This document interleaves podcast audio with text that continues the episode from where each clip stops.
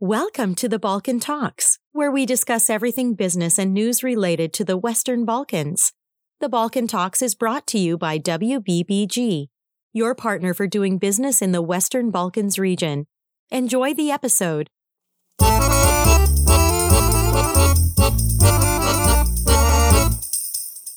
What kind of message does this send to the other countries? For example, Serbia, who Yeah. you mentioned about the Kosovo thing. And they'll probably be like, why should we reform when North Macedonia did so, right. So but we they're and, didn't get to join anyway. Exactly. So they're demanding for Serbia to to recognize Kosovo because that's one of the things that they are asking them to do to be. It's a to- demand. It's a demand. in order to continue the process. Right. Right. So what kind of message does that send? And that's the reason why the EU, uh, or at least the EU, why the member states who have been um, opponents have gotten a lot of backlash. Like Macron got a lot of backlash for blocking North, North Macedonia's um, uh, admission, or at least continuing the process of uh, negotiating admission, because they, like a lot of people, what you are saying, say like, "Hello, we did the things we, like of all things, we changed the bloody name of our country, you know, to please you, and still we're not getting in, and that's very um, treacherous."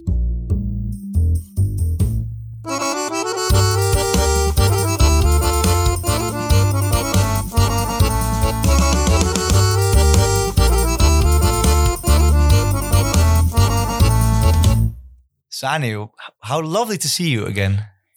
Thanks. I guess Well, you know, I always like seeing you, especially in this setting. in this setting, it's amazing. It is because we have a podcast, and it seems to be, you know, people seem to like it a little bit. We've received a lot of positive replies on our pre- previous the episode. last one was really good. it's really so, good. So one thing before we continue with the episode is I'm kind of sick, so maybe you can hear that in my voice, right? So I'm um Please leave sad replies for Sani's sickness. F's in the chat. Yeah. for my for my for my voice, and uh, maybe we should uh, explain a little bit more about the current format that we uh, that we're choosing. Actually, Yeah, because- sure. Go ahead, Sani. So, uh, for those those of you that actually saw the um, for our listeners that actually saw the first um, uh, the, the videos that we posted on Facebook, asking you for questions, and we, by the way, we received some questions which we, will be answering later in the uh, in Yeah, the thank you very much for sending in questions. Thank you, They were thank you. lovely, and Yeah. uh, we appreciate the feedback. So Definitely. always fun. So, um, um, we're going to do two podcasts every month now instead of one. So we're going to increase the frequency, which is really good. So more of us. more of us. I know you love hearing our voices. Everybody loves more of us. Everybody loves more of us, I think. That should be a name for like a sitcom. Everybody, no, everybody loves more of us. I don't, I think that's a really corny name, but you know, maybe it'll Yeah, but it's like a '90s sit- sit- sitcom. You know, like the, the friends. friends, friends vibe. You know, Yeah. that's what you want. Right. So Well- ba- let me just get back to my explanation. Yeah. Okay. okay sorry. Sorry. no worries. I forgive you. So um, we um, uh, we're going to do two podcasts every month, but we're going to still uh, keep uh, the format of one guest every month. So one podcast is going to be basically uh, a guest. Like last time, we had Sander Schimmelpenninck. Um, and this time we're going to be just you and I, Sandro and Sanir, talking about some recent events, uh, news, whatever. And uh, we're going to be answering some questions and one extra segment, which I'm unsure if we'll be able to do uh, this episode, but um, maybe we can announce it at the end. We'll see. We'll see. You know, the the the big uh, thing that we talked about in the strategy ses- session with companies and organizations and giving them awards. You're you're even like getting me intrigued, but let's save that for the end if we have time. Right. Okay. So that's going to be the format. So two podcasts every month. So that's first first things first. That's out of the way. Um, let's get back to the topic at hand. Yeah, because So we have some interesting stuff to talk about. because um, you know you've been watching the news recently. You've seen who's leaving us? A lot of people are leaving me every day, but they, most people come back every time. Do they? But there's yeah, but there's one one country that's leaving us. And we know which country that is, of course. It's the beautiful country of Great Britain, Yeah, the UK. the UK. Yeah, We'll be missing them. yeah, man. They're they're fucking going off into the Atlantic Ocean without us. into the abyss. By the way, I'm not gonna beep every f word I use. But anyway, Great. they're leaving us. Yeah, but uh, yeah, so they are leaving us, and uh, one of the things that we do see in Europe is that, um, in general, we did we did a uh, podcast uh, last season, you know, with uh, Andreas Sentover about the European elections. So yeah, yeah. that time we talked about Europe a little bit, uh, but it's been like a year ago by now. Mm-hmm. Um, and we thought it would be good to uh, talk about Europe again and um, what is the situation now with um, the enlargement towards the Western Balkans, you know, because uh, we still have a lot of countries there who are not EU members. We have um, things changing now in a rapid pace. We Yeah. see, so the UK leaving, that's one recent development, but we see also other things happening. You see uh, Croatia as the chair of the EU this uh, year, uh, this half year. Okay. Um, that's going to be interesting. You have a new summit in uh, May, I believe, hmm uh, in Zagreb, um, which is going to be about enlargement uh, for a large part. Yeah. So this is a lot of stuff happening. A lot of stuff happening. And uh, just to throw this in there as well, this is actually one of your uh, specialties, isn't it, Sandro? For those Yeah. don't know. Uh, well, I've, I, I uh, finished my master's in uh, international European governance, and I also did my master thesis on the specific case of Bosnia uh, Right. and Herzegovina uh, in its in relationship with um, EU enlargement process. Um, and so that will be one part of uh, the discussion here. We'll be uh, talking about Bosnia, but we'll also be talking about all the other countries Yeah. um, in the current situation and what is happening there. So um, Yeah, I I'm just- think, I'm just I'm just establishing your authority a little bit. thank because- you. Like, Because I- I'm just yeah. a layman and I have op- opinions. I'm like a populist, basically, yelling stuff. But you're, you're, basically the, expert. average European. Right, that's me. Yeah. So I don't know what. So you're playing the average European uh, today? Is good for. Yeah, that's me. Good. Um, yeah, carry on, man. I'm sorry. Yeah, no, it's fine. That's fine. You know, uh, I think it's good that people know we'll be talking about this, and see, for the people who are watching video right now, that will be great what you just did. So um, that's something that we'll be talking about. But maybe good that's something you do know because you might not be the uh, biggest political monster uh, in this room today, but you do know business and you do know economics, and you can probably explain why is it important that we're talking about EU enlargement, EU in general, when it comes to the Western Balkans, when it comes to prosperity and all those things. Sani, why is it important that th- these uh, non-EU countries in the Western Balkans become member states sooner than later? Well, I think it's because if you include if you include the um, uh, the countries into if they get gain a- access to the European Union, um, they gain access to the market. Uh, there's going to be an increase in trust by countries outside of the region to do trade and business and investments in these countries, which is very important for economic development, which is important for business, for big business and small business like entrepreneurs and all that. And, um, you know, I think we've seen some developments in that part, positive developments. But I think because of these benefits that we saw, for example, other Eastern European countries gain, obtain in the past 15 years as they um, gained access to the EU, actually became members of the EU, uh, their economies improved d- drastically. So that was a really good development for them when it comes to developing their not just their economy but their infrastructure, their their poli- political landscape, uh, education, and all these things. Which you know, for those of you who are still or not even still living in the Balkans, but uh, from the Balkans, you know the you know the situation in a lot of places. Um, it's very important that you know we improve uh, these things. And EU is one of the paths forward. You know, if these countries can uh, meet the standards that the EU is is is asking for. Yeah, I think that's the key word. You know, like standards is also always uh, crucial. Yeah. But I think like, like stability and trust, those are like the two key words always for me. Because Yeah. on one end, like when you uh, want to become an EU member, we'll be talking about that more extensively later. But Yeah. if you want to become a member, you have to fulfill certain standards. You have to do certain reforms. You have to make progress in that sense. And the, why um, they have to do that because they get, have to get uplifted to the EU standard of those uh, regulations, which in turn uh, create trust for companies. Because if companies can rely on certain standards being uh, implemented on one end, but also being um, you know, upheld. You know, there has to be a system of rule of law. There has to be um, a judicial system which um, enforces these standards when necessary. And once that um, is implemented and done so successfully, you create a business climate, uh, climate which when we say, you know, easy to do business and make it more attractive for investment from outside the region, you have to do those things. And you've seen what happened to countries like Romania and Bulgaria. Um, um, I think that's like 15 years ago, rough, roughly.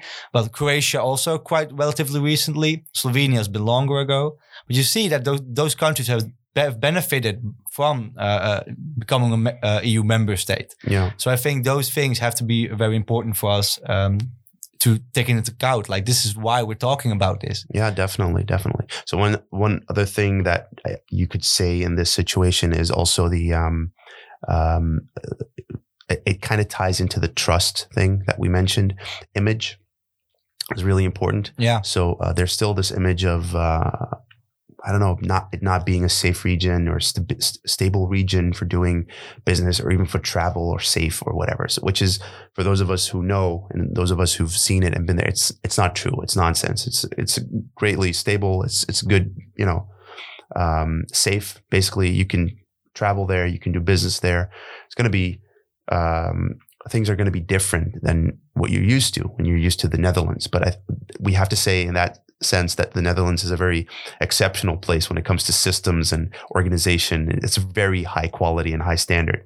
Uh, even more so than other European countries, yeah. let's say. Yeah, but we have to watch out. Like, you know, one thing we don't want to do is say that everything in the Western Balkans has to be like the Netherlands or other no, Western no, countries. That's not what I mean. Yeah, no, no, I know, but like I really want to like emphasize like we should not like use our Western glasses and like look with Definitely. those glasses t- towards Eastern and Southern Europe. But the point is, I think what what you were trying to say probably is you want to create a climate which is positive for business. Definitely, definitely. So uh, I was at this um, this conference last week, which was um, Oh, the ambassadors conference Yeah, here in the Netherlands. exactly. Yeah, and you know I talked to a few people just conversationally about you know casually, let's say about the Balkans, and it's it's really an Im- image thing, and I think as uh, accession, so joining the EU, would change that image because I don't feel obviously. Obviously, I don't know all of the countries in Europe, but I don't feel that uh, a uh, Romania or Bulgaria is so drastically different than one of the countries in the, in the Western Balkans. However, because they joined the EU back when, let's be honest, the EU had very much lower standards. You know, yeah. No, like one of the key takeaways from one of the sources I used uh, extensively for my master thesis, they Yeah. also always said, like, if Romania and Bulgaria applied to enter the EU Today. today, they would never be accepted. exactly. So, and that's nothing on the countries, by the way. So Yeah, we no. have Bulgarian and Romanian listeners. Don't worry, but you know, we love you guys. But I mean, it's just uh, the fact that they, those countries joined when they did changed the image in the minds of a lot of people in the West. Like more more companies go there now. Like it's it's not weird to do business there, but it's still kind of weird doing business in Serbia or Bosnia or you know whatever Albania. You heard from uh, Sander, who was here, you know, on the last podcast. He said, like, when he told people, "I'm going to go to Croatia," you know, his family and friends were like, "What are you doing there? Why are you going there?" Well, that's and that's even like Croatia, which is more um, Western, let's say, in, in a lot of Well- people's minds than Serbia or Northern Macedonia or and Albania. that's that's an EU country, yeah, right? So that says something, I would say. yeah, and um, that's one. ad- So my whole point was basically that's one additional and very important aspect, an advantage of joining the EU. When that the countries need, the reason why these countries need to do their best to try and get into the bloc. That's all I was going to say. yeah. Okay. Um, that's that's a good start. I think we're really really getting into the to the topic. You know what is um, maybe also good to give to our listeners like some kind of overview for the people who are not very familiar Yeah, with um, the the current situation. So uh, when we look at the Western Balkan states, uh, we see that Slovenia they joined the EU first in 2004. They became the first uh, member. Yeah. Obviously, Slovenia is, is is kind of a you know outlier when it comes to the average of the Western Balkan states. So somewhere it is you know historically in general. So I think it's not very weird that they joined earlier. Uh, Croatia joined in 2013. They were uh, more recent, and that you see that they are experiencing now, you know, the benefits and the growth, and you see that uh, when those um, systems, you know, the bureaucratic systems and the image in the EU is changing, um, that that benefits that country. Uh, now it's the EU chair, so that's also very unique. Like No, first that's a good time, one, yeah. uh, and Western Balkan state is the chair of the EU, which is very interesting to see. Um, when we look to the other countries, we see that uh, currently Albania and North Macedonia are uh, official candidates. They're actually talking about, you know, uh, joining, and we see a lot of developments happening there about them joining. You know, it's been Yeah. difficult with France uh, blocking a lot of those uh, accessions, and also the Netherlands yeah, and the Denmark Netherlands as well. being uh, critical on Albania. Right. Uh, so that's what we see on that side. We see Serbia and Montenegro. They are um, still of uh, candidates, uh, candidate states who are not who are negotiating on the chapters. We'll get we'll get there later too. Um, and we see Bosnia and Kosovo who are still potential candidate states. yeah. So I always find this a weird construct. You know, you have candidates and you have potential candidates, which is very sounds a bit double, doesn't it? You know, like Yeah, potential kinda- candidate. Well, anyway, is the is the system they use, and that's uh, where we're at right now. Yeah. So also, if you would like to try to um, put some, um, uh, you know, time uh, and uh, uh, um, time paths on when would each country uh, join, that will be also uh, roughly, but you're never sure, but that would be roughly the the, the time period when you're looking forward 5, 10, 20 years, uh, who will be joining. Mhm. Um, maybe also good because I just used a few terms about how um, those proceedings go. Yeah. So the way joining the EU goes is that first, um, in the process of negotiations, you have you know the intent. A country uh, has to express the intent that they want to join. They have to say that okay, I want to join you guys, um, and that usually starts with some pre- pre- prelim- uh, preliminary agreements. So there you go, preliminary agreements, no trade deals, and making uh, import export easier, having some kind of um, working together uh, already. Then after that, you get um, the uh, process of implementing reforms. So the EU has those certain standards which you have to meet, and you have to implement reforms which you will be u- uh, which you use to um, uh, adhere to the chapters which the EU has. The EU calls them chapters. So on every topic. Um, which is like a policy field. So let's say, and it goes very micro. So it goes fishery, agriculture, can go to mining, can go to IT infrastructure, can go to taxes, can go to rule of These law. are, these are the chapters. It These are the chapters. Chapter IT or chapter mining or chapter this. yeah, it will be a, a bit bigger than IT, I think, but it's also it's about uh, you know sectors and policy fields which Right. need regulation. Policy. So okay, you also have energy, you have uh, you know trade is one, you have it's a bit, um, bit bit bigger than. yeah a bit bigger, Okay. but you but there are 35 so it's not like there are Okay. like five chapters it's 35 chapters and you have to implement reforms to meet the uh, requirements on the chapters on one end and there are also negotiations within each chapter But so But I feel that the, this has been changing a lot recently. And the reason why we're talking about this topic is so recent events from last year was the big discussion about the name of Northern Macedonia. yeah Uh, so uh, it was a really hot topic in the Balkans. You know, the, the, the f- former Yugoslav Republic of Macedonia and Greece, they were fighting for a very long time about the name. And one of the uh, the demands was for Ma- for Northern Macedonia, the Republic of Northern Macedonia. We the map's up to date. yeah the see. map's up to date so that's Republic of Northern Macedonia. So um, when you um, you see that they wanted they wanted the country to change its name, and it did eventually. They really showed their uh, willingness. willingness to Yeah. cooperate to to join the EU. And then when they did, um, for some reason, maybe you can enlighten us on this topic, like the way you see this. For some reason, the the the demands became harsher after that, so they weren't rewarded for it. Actually, these countries that we mentioned earlier, uh, including the Netherlands, where where we both live, uh, they said they said like, look, no, it's not enough. Still, you need to do all these other things.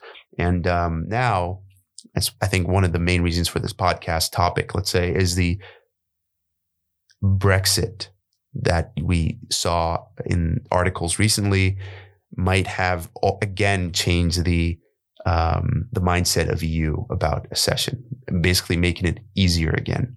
Um, so, h- how do you look at this? I mean, it's it seems kind of um, uh, It's difficult. it's schizophrenic. Let's Yeah. say it's like no, yes, no, okay, yes, yes. Let's show the Britain, the Brits.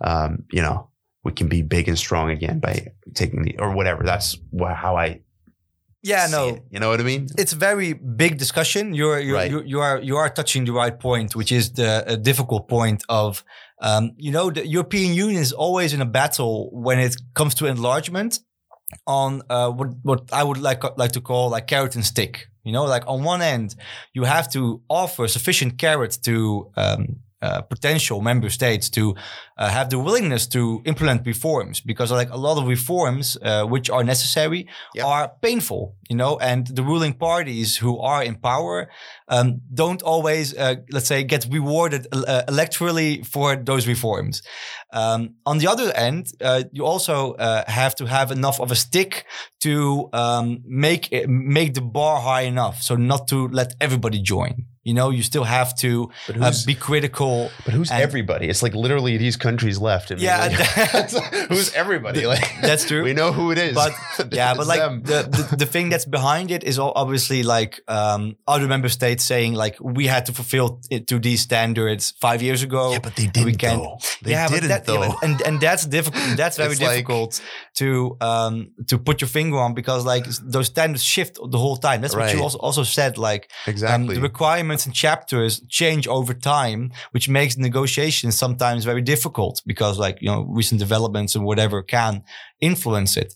On the other end, what you also said about Greece and Northern Macedonia, that's like um, the uh, the uh, extra uh, demands or the extra other X factors which can exist um, in those discussions. Like you have a few.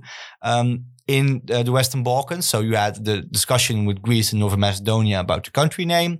You have the discussion between Serbia and Kosovo, obviously, about autonomy and and and uh, borders and all of those things. Right. So let's say if if, if I can uh, jump in right there. So let let we see what happened sort of with uh, the name change of North, Northern Macedonia. Yeah. They changed their name. The EU started to play hard again, like hard to get, like. Um, And what, what, but, what but kind wait, of message? received what kind of message that does this send to the other countries? For example, Serbia, who Yeah. you mentioned about the Kosovo thing. and they'll probably be like, why should we reform when Northern Macedonia did so, right. So but we they're and, didn't get to join anyway. Exactly. So they're demanding for Serbia to to recognize Kosovo because that's one of the things that they are asking them to do to be able It's a to- demand. It's It's, a a demand demand. in order to continue the process. Right, right. So what kind of message does that send? and that's the reason why the EU, uh, or at least the EU, why the member states who have been um, opponents have gotten a lot of backlash. Like Macron got a lot of backlash for blocking North, North Macedonia's um, uh, admission, or at least continuing the process of uh, negotiating admission, because they, like a lot of people, what you are saying, say like, "Hello, we did the things we."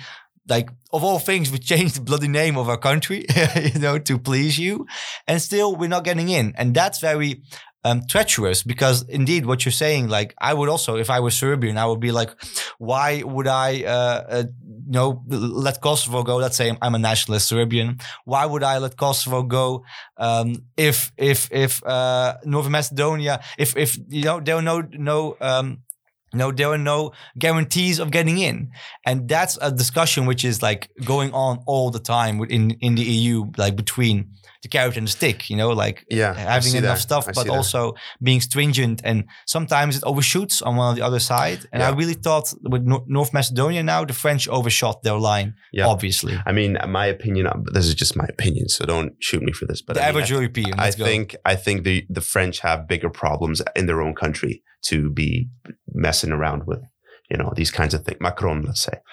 Um, what does the Brexit mean, though? So what what effect will that have? Because see, I think the EU is now ready to show the UK, you know, some like they want to play strong now. They want to show the UK and the world now what they can do. They want to show some power, some influence.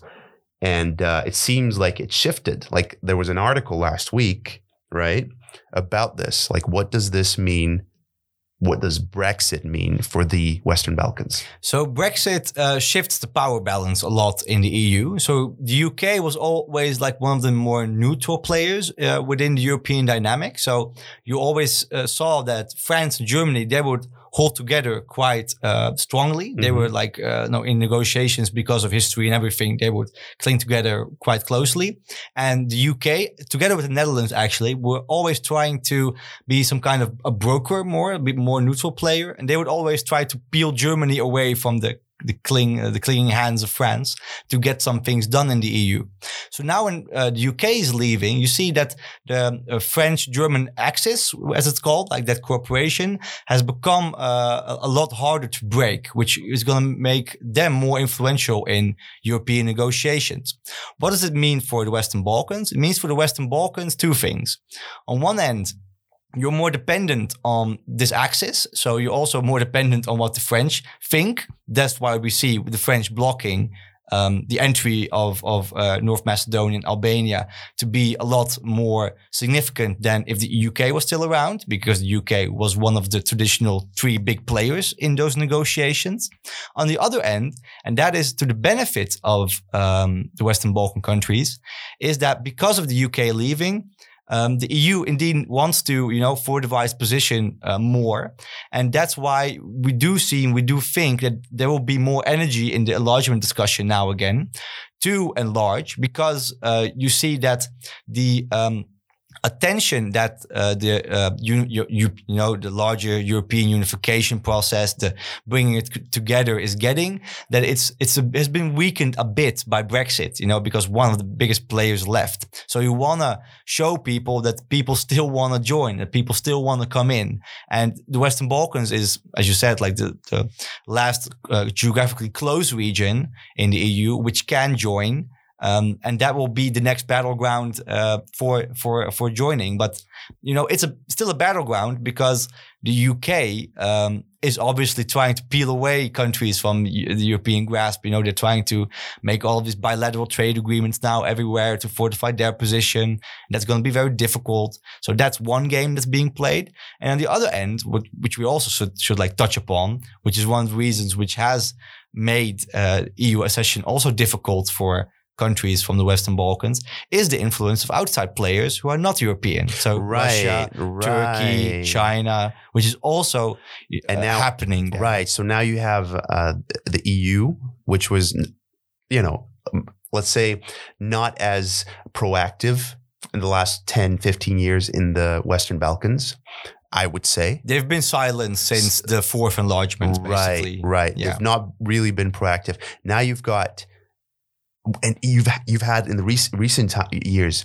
um, especially since uh, the Trump election, I think America regaining their interest in the Western Balkans, Russia already at it for a while now, China with their investments. You know, a few years back, you had the uh, one of the Gr- Greek ports Yeah, Right. Pir- Pir- Piraeus, which was bought by China. Right. And now they're uh, China's investing in the Balkans when it comes to infrastructure, energy, Belt Road Initiative. exactly all these things.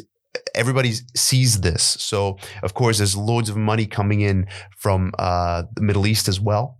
So there's money and influence, let's say, pouring into that region from everywhere. So it's a geopolitical battleground of sorts. Has it ever not been?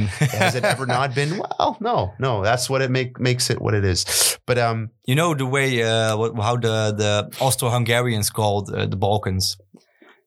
Tell me. They called it, uh, you know, the um, the barrel which uh, which if you put a spark on it, which explodes. Oh, right. The The explosive barrel of uh, Europe. Oh, that yeah. was the, Yeah. the Balkans. yeah, but that was that was at that time though. It wasn't.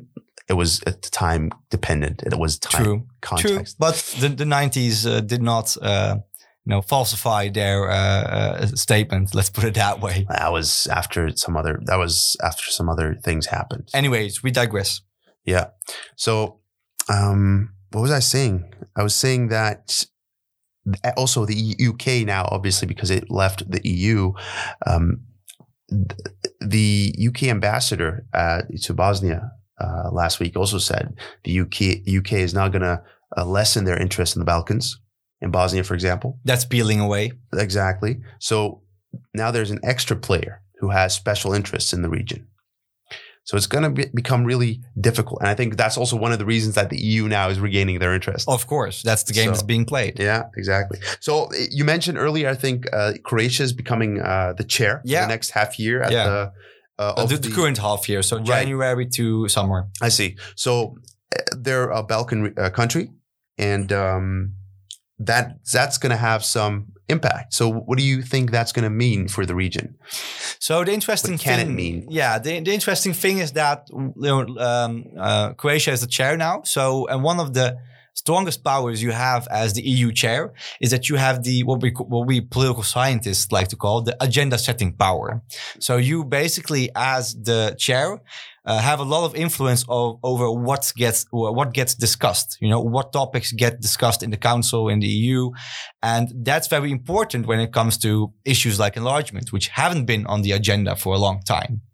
We saw for the last time in 2018, we had the last summit in Sofia, which was the Mhm. Western Balkan summit talking about these topics. And we say, we saw there that there wasn't a lot of movement. It was also, of course, in the period that Brexit was in the air and a lot of uncertainty. But now with Croatia being, uh, you know, one of the Western Balkan countries also who have a lot of experience with the region, who have their network, they are uh, going to organize a summit in Zagreb too. And we're really going to see now what impact that this is going to have. Like so, so expectations now are really on the Croatians to put uh, enlargement on the agenda. It's also interesting for them to, you know, um, have more neighbors in the EU. It's uh, simply economic interest too, but also, of course, geopolitical interest. Always, uh, always a player in the Western Balkans. And I, my personal guess will be that Croatia will make a move to um, put, you know, enlargement uh, more, you know, put it higher on the agenda, and to try to make to make sure that it, it happens at least for North Macedonia um, for in, in a few years. That will be the first uh, move. Exactly. Yeah, because I was going to say, you know, the, the, the, Cro- Croatia has, of course, historically rivaled kind of Serbia and Bosnia is there as well. They have their interests there as well. So would would it? So obviously, I understand Northern Macedonia, but when it comes to these neighboring countries, what do you think? How, how do you think they'll they'll act? Because you know, it's not just economic. You also got the border crisis, and uh, there's loads of uh, migrants Yeah, in Serbia and in Bosnia, and Croatia is basically the, you know, they're they're preventing, you know, they're they're acting as the border of of Europe, you know. So how do you think they'll act towards Serbia and Bosnia? I think it's um, difficult when it comes to those countries because um, when you look to towards accession, you have to really look at the process. And those countries like Serbia and Bosnia are like a lot, lot further behind in the process than uh, North Macedonia and Albania are. So it will be logical for Croatia to focus their energy first on those countries because Low hanging are- fruit. yeah, lo- also that, but also because that way you can create a dynamic of very simply said, if Albania and North Macedonia join the EU, Mhm. they can also lo- continue to lobby to for the other countries to join. So together you're stronger. Yeah. Now it's Croatia and a little bit of Slovenia alone trying to pull pull the process more towards uh, enlargement. So it's also very much about um, enlarging your numbers in that sense. At least that's my opinion. Okay. And um, the other thing is, which what I mentioned before, or tried to mention, like Serbia and Bosnia specifically have these uh, lingering issues. Like Serbia has the Kosovo uh, question, you know, like uh, how are they going to work out, you know, an agreement uh, and independence and all of those questions. And Bosnia still has, you know, the the yeah double double state in a state system, um, you know, uh, put, uh, put into place by Dayton. So that system, that was what my thesis uh, was about. My conclusion from the thesis was uh, Bosnia will probably not will, be, will probably won't be able to become an EU member as long as that system, that federal system, in its current form, is in place. Yeah. Because there are certain things in the structure, you know, like ethnic quotas and all those things, and not being able to uh, up, uphold certain judicial standards, which will, yeah, effectively render them unable to become an EU, EU member. Yeah. So yeah, long story short, Croatia will probably first focus on North Macedonia and Albania, which is rightfully so, if you ask me. Okay. Yeah. That will make sense, I guess. You know, and it's not like uh, the Bosnians aren't in any hurry. Let's say. Yeah, no, yeah, but they, they also have their own problems to fix, of, Of course. course, But uh, Croatia just has a very interesting role right now, and like if you want to uh, create a parallel to what is happening in the Netherlands um, because uh, Croatia, you know, like I read, read this interesting article calling Croatia the next Netherlands of the South. Hmm. And why are they saying this? It's because um, the Netherlands has, you know, what I explained earlier, traditionally with the UK been the natural brokers in the EU uh, when it came to agreements and uh, creating balances, you know, between uh, continental uh, Anglo-Saxon, more northern, southern interest, but mostly in the western and northern uh, parts, so Scandinavia, UK, France, Germany. They've very much been a broker who worked very pragmatically to get agreements done. You know, like just creating alliances and let's say, okay, us together, we're gonna do this and uh, get it done. In the south, there isn't a real player who has the same position. It's also because they're mostly bigger countries: Spain, Portugal, Italy, Greece. What kind of countries? bigger countries, Bigger. Qu- ah. quite big countries. Right. Yeah. But Croatia, in a certain sense, is very similar to the Netherlands as it's one of the smaller countries. It is very also dependent on outside, uh, you know, what happens for their economy. You know, it's very export and very tourist and all those things Trade uh, that. Yeah. oriented when it comes to their economy.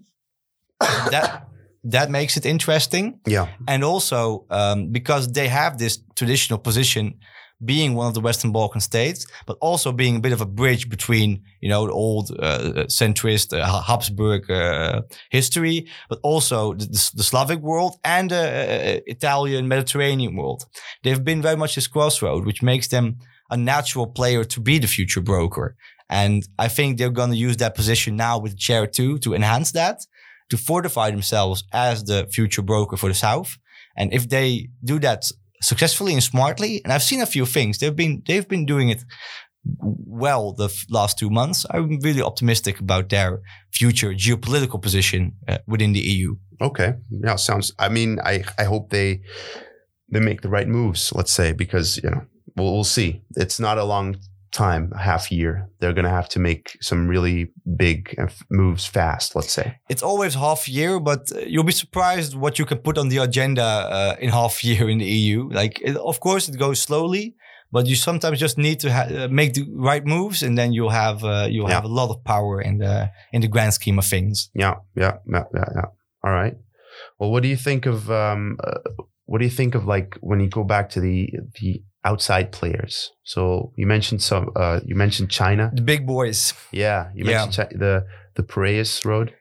Yeah, that? like you- the Belt Road Initiative, but Piraeus is a good example. So, like China, obviously, is very busy with uh, enhancing their economic influence all over the world. Right. So you see it in Africa, buying uh, um, places with resources, and uh, like the Belt Road Initiative refers to a very, yeah, sometimes yeah, it's a bit nasty process which Chinese which the Chinese do is that they uh, go to certain countries which might have uh, questionable dictators in Africa mostly, and then um, they hand them over loans. So they loan them certain amounts of money to do certain projects, but they know that the country will never be able to pay back the loan, and they put in like a clause that if they don't put uh, uh, pay back the money, that what they built with the money or anyways of the highways or factories become Chinese, like Mm, state owned.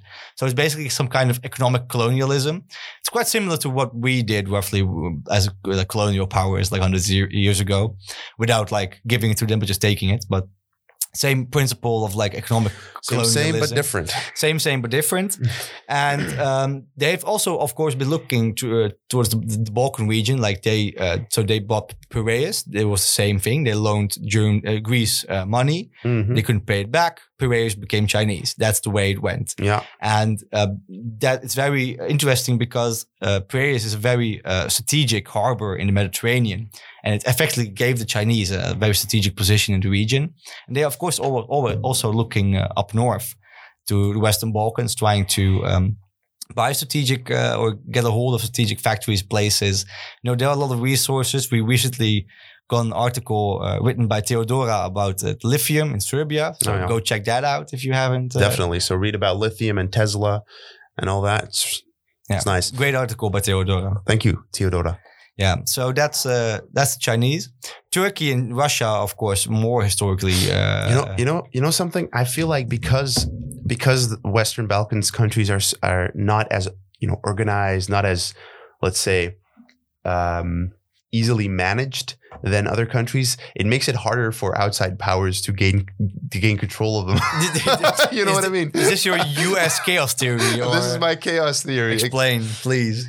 Well, I mean, like I said, like okay, we're Bosnian, right? So that's no secret. That was Um, no secret. so, but from what I've seen in, in in Bosnia for the past, let's say, ten years, I've seen Chinese, I've seen you know Arabs, I've seen Russians, and it doesn't seem like all of them are sticking around. Like you know, they, they come in waves and then they kind of leave because not con- entirely, you know, but it kind of seems like it's it doesn't go as well as they hope it goes because of all the different things that they run into. Like y- you can't just walls in because the people there aren't organized and they don't get along politically all that well. So you can't really. But that's just the feeling I have, you know. Yeah, well, like there, Yeah. there is some truth to that. It's it's difficult, but still, you see nudges like towards certain directions, which can be very im- impactful. You know, I hope it goes towards the EU path. That's my hope. that's the, that's and that's something you are seeing now. Mm. Uh, you know, you see it more prominently now. Mm. But like, still, like, look uh, the way Serbia uh, functioned like ten years ago. Still, they were still more pro-Russian than pro- pro-Serbian, if you ask me, because of course their historical relationship with Russia has been very big. And of course, Russia has interest in having a strategic partner in the Balkans, and Serbia course. has been their ally for, you know, last two hundred years, as, as far as I can I can tell, Yeah. even longer maybe. So they've always had interest in the region, and you see always uh, like Russian influence in Serbia, Yeah. and and Serbia had to make the very difficult decision of, you know, on one end going towards the European road, and then on the other end going towards the uh, Russian road, Yeah. or like keeping on the Russian road, and that's why you know what I said in the beginning. Um, the uh, political parties and the uh, leaders in power in those countries, if they want to switch to the European road or uh, uh, put that down more prominently, they have to do certain reforms, do certain things, which are not always popular with With the people. um, with Exactly. all, all the people or more traditional parts of Yeah. the population. Let's put it that way. Yeah. So that's always a, a difficult game. yeah, for sure. And then Uh, you get Turkey, which is always interesting. Turkey, yeah, Turkey. man. Special role in the Balkans. They they're they're also Balkans. We haven't really talked about. They're not Western Balkans though. Yeah. Well, they owned practically all of it for 500 years, so that was uh, Yeah. history. We can we can ask them about that sometimes. Yeah. Maybe get a But, like, historian on. When it comes to, to to do the nudging part, you know, you see Turkey. Uh, Turkey just uh, one of the best examples, I think, in this sense is is how um, Erdogan, you know, uh, a few, I think it was a few years ago, not, not even that long. Um, he, I think it was last year. He held a speech uh, in Europe. Like he chose, a, he wanted to have a, uh, a speech in Europe to show his presence, you know, and that's a geopolitical power move, like out of the book. And he chose Sarajevo to um, hold that speech to to, to because of course there is a certain following there, a certain power base which uh, which is still very uh, pro-Turkish. Yeah. You see, see it all over the world, and like I'm not gonna I'm not gonna put any like value or any judgment on him doing that. It's, it's of course his right, but it is a very uh, clear political power move, geopolitical power move by the Turkish government to go into Bosnia and Herzegovina to show the EU like. Hello, We're like, here. we're here and see how close we can get to you um, yeah. you know, without any problems. Because of course, Turkish ministers and anything have had problems going to other EU countries. But Bosnia was free game for them to go there Yeah. because they have a certain part Of course. uh, which supports them. yeah, definitely. And also Russia, by the way. So the Yeah. Russians are in Bosnia and in Serbia, same thing. So yeah. there's So like the, the game is played everywhere. Like like let's be honest. So Yeah. that that's uh, we got the Americans as well, though not as prominent, maybe. Well they're, they're they're, there. playing their game. Well, they Yeah. they were very important, of course, in the post-war years. So like Yeah. especially in Bosnia Herzegovina, like the EU or like the Kosovo US now as well. I think Kosovo, very long time. It's, it's it's becoming a bit less. Like the US has, they have their um, presence. They're very. I think from what I've read, they have a really strong presence in Kosovo. they do, but, Yeah. but that's also, of course, like partly on the NATO flag. of course, But yeah. you have, you do see like a trend of the US uh, building down their, their their presence in the Western Balkans um, in favor of a stronger EU presence. It's not like they're leaving it as a vacuum. It's like they're transferring that responsibility more towards uh, the EU Yeah. slowly. But yeah, I think I think um, like one of the things we might might um, because I know you want to go to the questions too, don't you? No, You want to talk about? Oh no, you're no, I don't want to oh. answer those questions. No, Oh, okay. Because I think yeah, guys, we- we'll answer those questions. Don't maybe worry. Maybe before we go, go to the questions like um like a, a last takeaway about the issue because like we're, we're going through it very uh, you know very like broad right now it's a very difficult Mm, and complicated issue but i think it would be good um, for people like especially to people who who, li- who live uh, in in the eu uh, who listen to our podcast like it would be very good to like have a look at what what happens the coming few months when it comes to enlargement read some stuff about it and you know let's see what you can do maybe because in my opinion like there needs to be more pressure on uh, the western like at least the dutch government french government danish government to make headway with um, eu Well, I mean, accession. That's our opinion, but you know, we know that a large, large, a large part of the EU, um, well, not not most, but a significant part of the population is against it. Like, That's not true. It's actually when they did the last EU barometer, it was uh, only 55% who is against and 45 uh, in favor.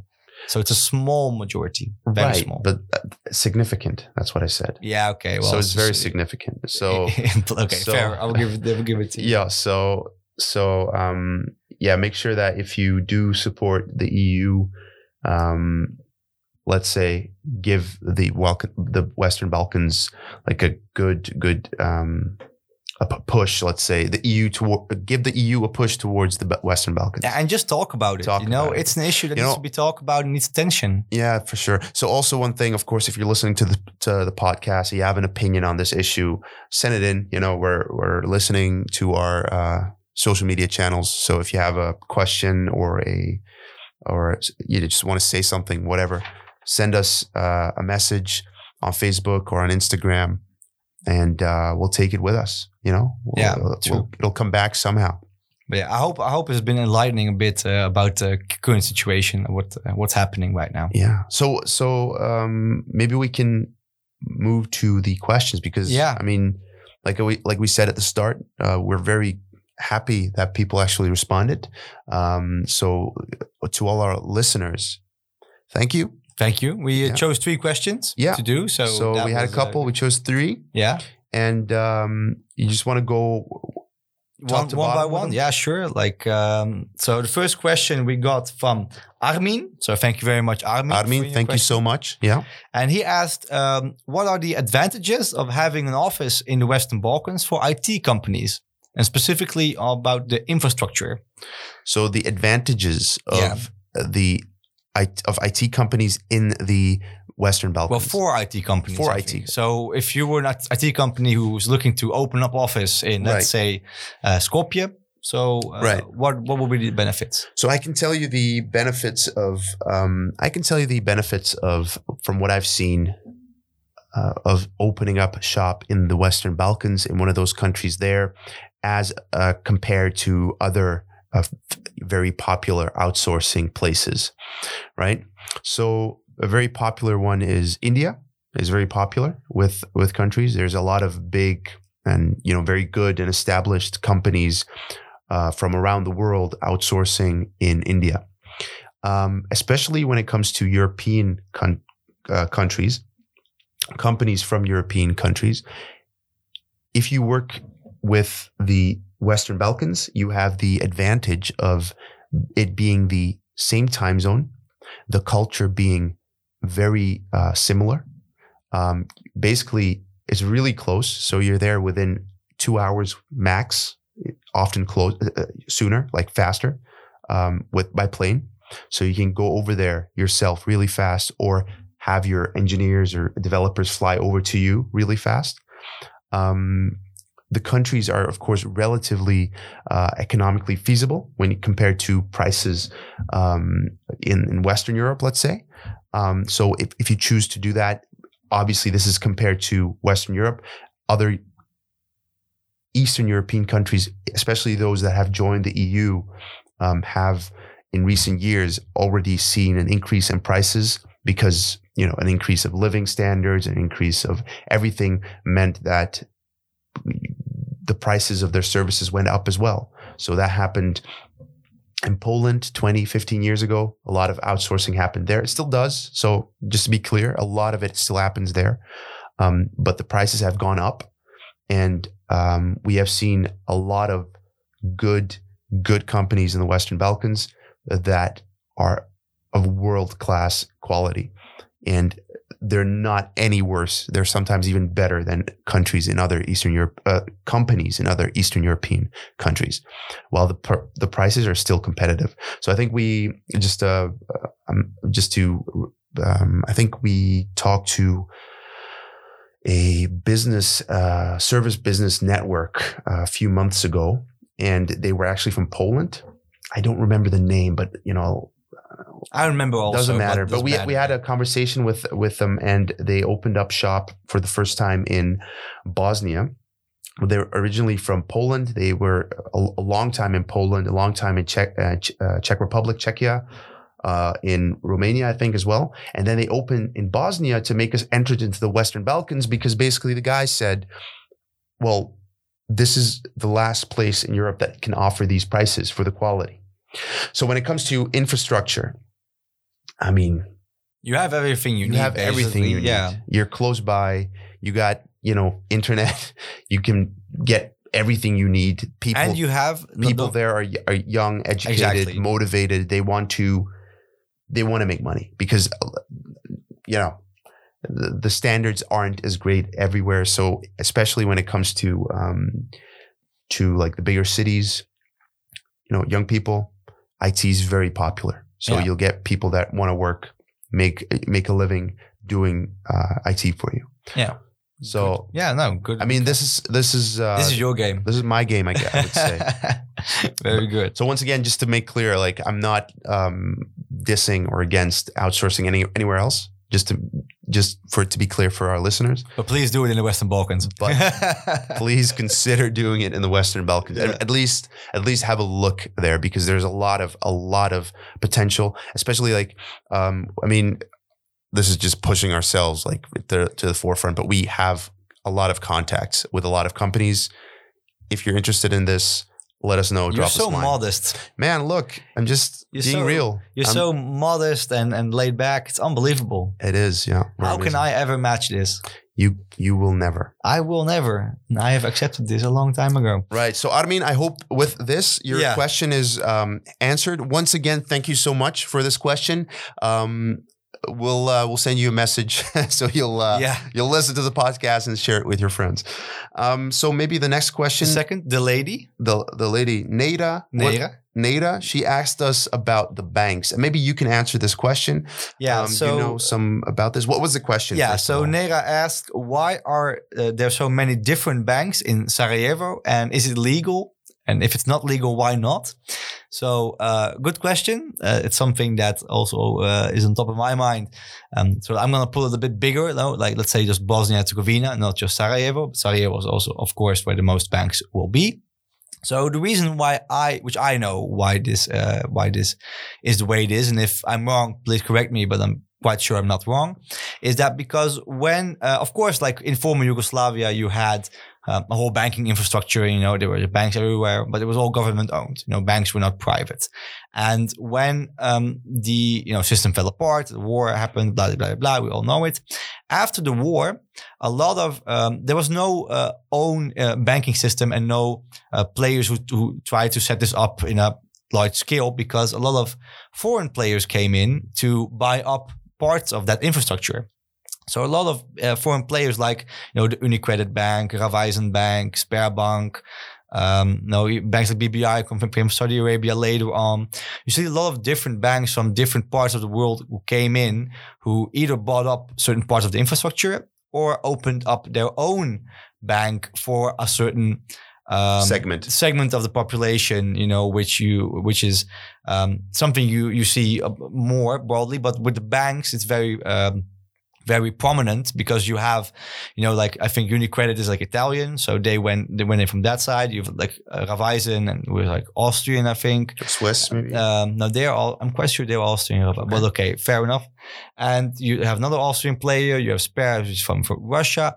So you have like all these other players who came in who also have like certain uh, geopolitical interest a bit, like uh, matching with certain groups, and that's something which clashes in Bosnia, of course, as it has done um, um, more often in history. Clashes is a strong word. It's not really clashing now. It's more of a strong yeah but like historically it has clashed a few times.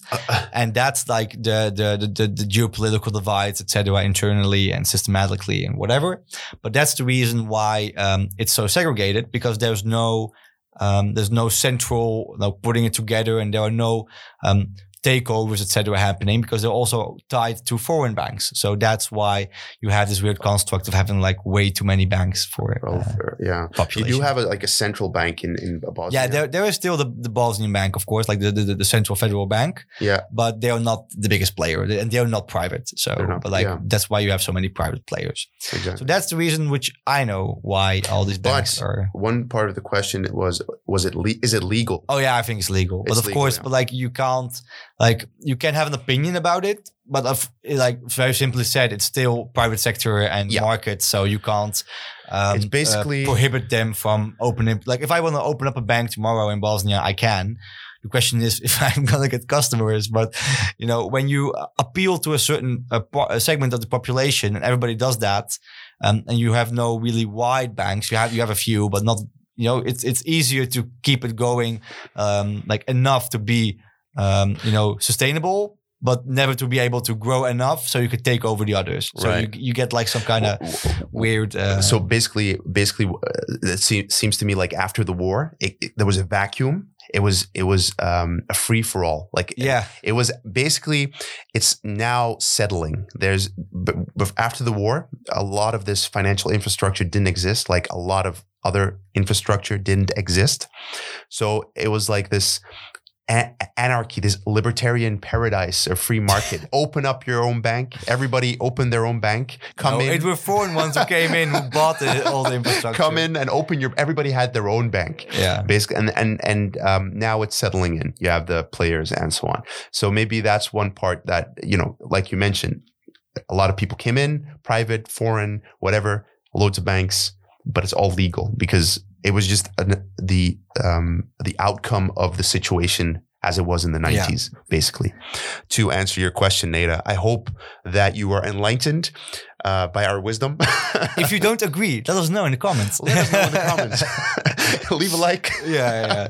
So, no, uh, thank you so much for your question, yeah, Neda. Thank you very much. Amazing, amazing. Thank you so much. And we have a final uh, question as well from our dear good friend. Oh, our our our number one, our first podcast ever. Our Go back, listen to it. Episode one, season one. Amer Grgic. We can say his name, right? Because yeah, yeah, Bits yeah. versus Bytes. Bits versus Bytes podcast. Check it out. His Check podcast. it out. He's it's a it's a te- technology podcast. He's got he's in a, in the seventy something episode now. So he has made quite a few episodes already. It's always with uh, business people or CEOs or CTOs or whatever yeah. in some sector of technology. It's a really good podcast. Check him out. Amer, thank you for the question. Sandro, what was the question? Amer asked us, What do you think is one thing that needs to happen for a positive change in the Balkans? So, if you have two hours, we can settle in, settle in, yeah, folks. Settle in. but um, one thing, we have to choose one thing. One thing would, for me, be the topic of today: EU accession if the Western Balkan well, that's countries, actually a lot of things that need to happen. Okay, but like like um, a lot of um, things need to happen okay, yeah. for that to happen. That so. is true. That is true. Maybe I'm cheating a little bit. Yeah, you are. okay. Um, let's see. I think okay. So maybe uh, to make it more personal, you know, like to, to to pull it back more a bit to the people. I think that this is like one thing that I I in generally would say to anybody everywhere at all times, and that's taking ownership of your own destiny and your own future. I'm going to be very motivational speaker right now, but I really think that the best change which can happen is if people just look around at the opportunities they do have. Opportunities. Yeah, around opportunities them. around them, and, and and even in neighboring countries. But just to you know take uh, you know manifest destiny eh, to, to put it in U.S. terms, you know, just to go ahead to go ahead and and you know create your own future. Yeah, you got to put the U.S. flag down. Very good. But I think that's. Um, I think that's one of uh, no, but serious answer. Like I think that is very important for because I can imagine a lot of like especially younger kids uh, in the Western Balkans growing up can get disheartened about um, uh, the outlook for in some countries and some parts where they live. And then you know, if you're if you're like listening and watching this podcast, you know, like my message for you will be, and like you could say, okay, it's easy for you to talk from from the Netherlands, but still like um, you you have to take destiny of your own future and try to make the most of it and take ownership of what you're doing and try to make the best of it and and just work hard. And I think that's something, and I think that's the mentality which a lot of Balkan people have, but every day more people can use it. And I think when people inter- internalize this, they can do anything. Mm. So I think that's very much my motiv- hashtag motivational uh, moment of the podcast like that's that's just uh, my core business in general anyways but Mo- motivating people? Um well just being uh you know taking ownership of, of my own future. Taking ownership but in it. a few years i will be a professional motivational speaker of course. Yeah we will re- write a book and all that and sell it to you on a course online. This is so 2008 exactly. But okay exactly. yeah. no, but that's a good that's a good answer. So the one thing that needs to happen in is that let's say the not the majority, but a critical mass of people in the Balkans uh, change their uh, change their mentality on life. On what's possible. So you, if, once you reach on what's possible, once you reach a critical mass, a lot of things will start to happen. Because if people live the way you describe them to live, like taking ownership of their own life, their decisions, and despite the political system, despite the school, the schools, despite the the roads, despite all these things, because nobody's saying that these things aren't bad or shit or whatever, right? They are. But despite all of these things, there's going to be opportunities and chances, and your mindset needs to be, I'm going to take these chances and I'm going to make the, make the best out of them. And when let's say 10, 15% of the population does that, you're going to re, you're you're going to have a critical mass and things are going to change. Yeah. And I think actually said this before, I'm going to say it again, I'm sorry. You start you're starting to see this happening with the younger generation in a lot of places. Not everybody, obviously a lot of people still leaving, you know, brain drain is still a big problem. But it's happening and it's really cool to see with the startups and the uh, young entrepreneurs and the motive, you know, the, it's awesome. Everything. Yeah. yeah. But yeah, okay. So that's, but uh, apart from the motivational, uh, Amer, if you want a really concrete answer about one thing, I would say rule of law, also one of the parts I mentioned for the EU reforms. uh, rule of law needs to be enforced and you need a certain judicial standards. If you have that, a lot will fall into line if it want, if if it wants to or if it doesn't want to. That's the whole point with the law. it doesn't matter what you think. You have to do certain things. So that's also important. But yeah, I stay with ownership. Ownership. Ownership. So maybe maybe that's that's a good point to actually start. You know, leave our listeners with. Um, yeah, sure. let's let's have a short recap. I, I, think we said a lot of things, and to be honest, I think we said a lot of things that'll be very um, high over for a lot of people, but it's okay. So we wanted to inform. We wanted to have the discussion uh, with you. We wanted to make sure that there's more attention on these things in the Balkans, um, outside of the Balkans, on stimulating the Balkan countries joining the EU and why it's important. And um, you know, I think we did uh, you know a decent job with this podcast. Hopefully, I hope you like it. I hope you don't hate it. yeah, and I just I just really want to invite people to just read more on the topic because yeah. like there's so much to read about it and there's so many things happening right now which yeah.